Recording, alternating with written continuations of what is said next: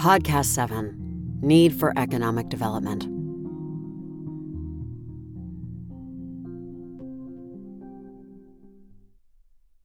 An increase in economic growth creates an increase in economic prosperity, providing an improvement in people's standard of living. Social progress is an absolute necessity to improve people's quality of life. It includes a template of measures necessary to improve everyone's quality of life. Included in it are the absence of poverty, universal health care, public education, and old age pensions. Support for children, seniors, the disabled, and mentally challenged are included. A fair minimum wage, full employment, unemployment assistance, employment training, and public works at minimum wage are needed. Equal economic opportunity is a necessity. Individual freedom is a requirement. Rule of law, equality in legal protection, and equal legal rights are crucial. A clean environment and modern infrastructure are essential. Good governance and a fair tax system are needed. A free market is a necessity. A free press and freedom of speech are essential. Commitment to remedy climate change is an existential need. Social progress must include ongoing education on the costs of violence, corruption, and prejudice, and the benefits of nonviolence, altruism, and tolerance. Education about the intolerable costs of violence, corruption, and prejudice, and the untold benefits of nonviolence, altruism, and tolerance should be a critical part of social progress. It should be an indispensable national priority.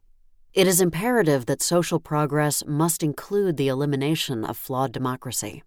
It must unavoidably include a flawless democracy to ensure that the economic, legal, social, and political systems furnish everyone equal access and equal opportunity to maximize everyone's benefit. It must incorporate provisions to guarantee remunerations to workers equal to their productivity and their contribution to economic growth. It must include an uncorrupted legal system to justly punish corrupt politicians and dishonest businesses. Blind justice and equality before the law are indispensable requirements. Social progress must include a favorable environment for everyone to contribute toward achieving a more perfect union for the pursuit of life, liberty, and happiness. Everyone deserves a livable standard of living and quality of life to ensure dignity and fulfillment.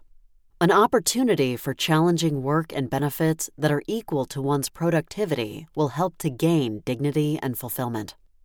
Equal focus on both economic growth and social progress is necessary to create ongoing improvement in everyone's standard of living and quality of life.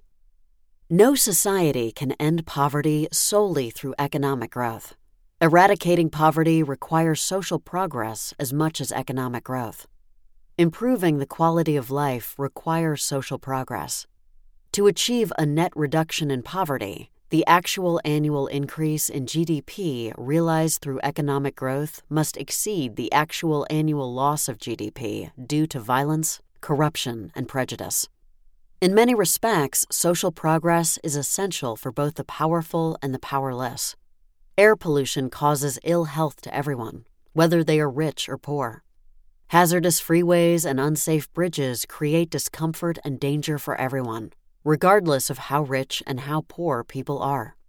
A reduction in social progress will reduce funds for airport maintenance and air traffic administration that will affect the comfort and convenience, especially for the rich who own their own airplanes. A reduction in social progress necessarily causes a reduction in the standard of living and quality of life of the powerless while decreasing elements of comfort for the rich. Violence destroys wealth. Corruption abuses wealth. Prejudice wastes wealth. Wealth destruction, abuse, and waste decrease economic development by reducing economic growth and social progress.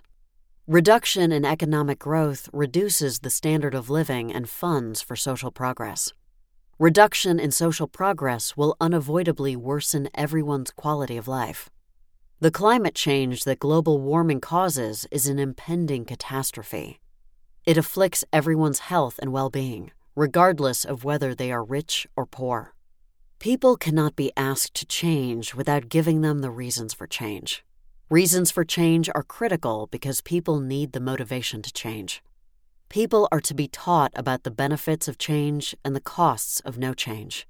People are to be taught about the intolerable economic and social costs of uncivilized behavior and the untold economic and social benefits of civilized behavior. People are to be taught about the unbearable economic and social costs of violence, corruption, and prejudice, and the incalculable economic and social benefits of nonviolence, altruism, and tolerance. People will change once they know the reasons for change, costs of no change, and the benefits from change. Humans do embody the capacity to change.